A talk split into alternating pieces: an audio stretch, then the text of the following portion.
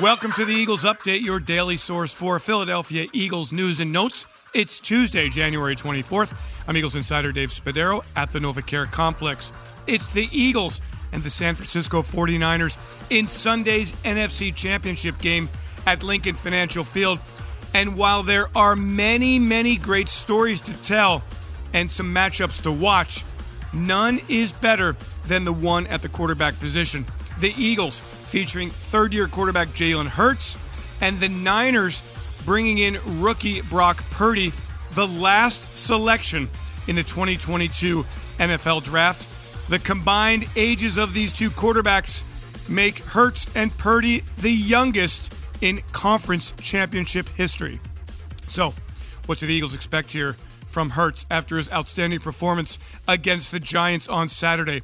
Two touchdown passes, one touchdown run. Head coach Nick Sirianni met the media on Monday and outlined his expectations for Hurts, who he says will step up and play a Jalen Hurts kind of game no man suddenly becomes different than his cherished thoughts and habits, and and and that's something that's a that's a line uh, Frank Reich used to always say to me um, that you know Jalen just because the moment's big doesn't mean what, what he means by that is just because the moment's big doesn't mean he's going to all of a sudden change who he who he's been for the past three years that he's been in, in Philadelphia. Right? He's going to have that same demeanor. Um, you just don't all of a sudden change, right? Um, just because the situation changes, and we and we we've made that uh, that that's what we think as a as a team. Um, and and I know Jalen. That's just that he's going to be locked in, like, and he's going to work and prepare every day to be ready for this game. Um, and he's going to be ready to go. I, I know that. Um, and and just you know he's going to be that same calm, steady, um, steady person that he is each and every week. I, I just he just does, you just don't automatically change, and so um, that's good. That's obviously a really important trait to have as your as your leader, as your quarterback. Um, somebody that doesn't ride the waves uh, of the season, doesn't ride the waves of a game. Uh, he stays steady and, and is truly in the moment of the next play.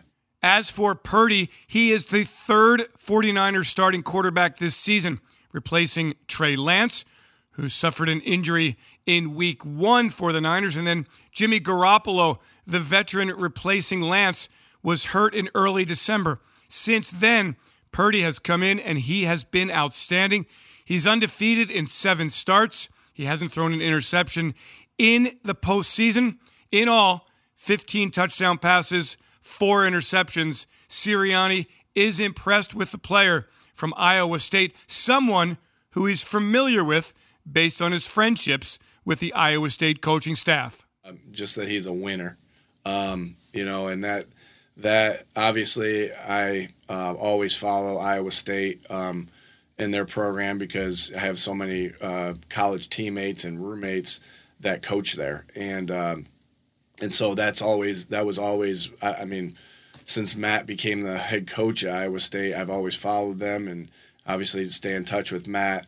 Um, but you, you knew you saw what he did for that program, right? Uh, Matt's obviously a great head coach, but he got a great quarterback. Uh, in Brock Purdy, and and you saw what he did for that program, um, and and all the things he did for, for, you know, I checked the score. Purdy had an awesome game, um, and and they won again, and uh, and that's what I noticed, you know, with him that he's a winner, and and then you know obviously when you're close with other coaches like that and you, you, have conversations back and forth. This is going back to when when Brock was at Iowa State. Like, hey, what are you guys doing?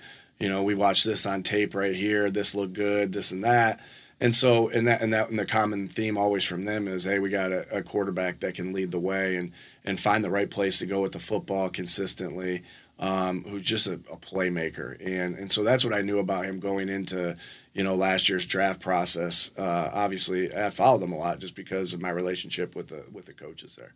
The Eagles in good shape physically heading into this one. Sirianni saying he is hopeful about cornerback Avonte Maddox, who's been out with a foot injury suffered in that loss at Dallas on Christmas Eve.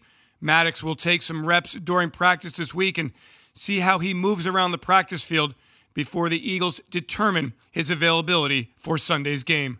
I'm Eagles insider Dave Spadaro. Thanks for joining me for this Eagles update. Have yourselves a great Eagles day. Fly, Eagles, fly, and go, birds!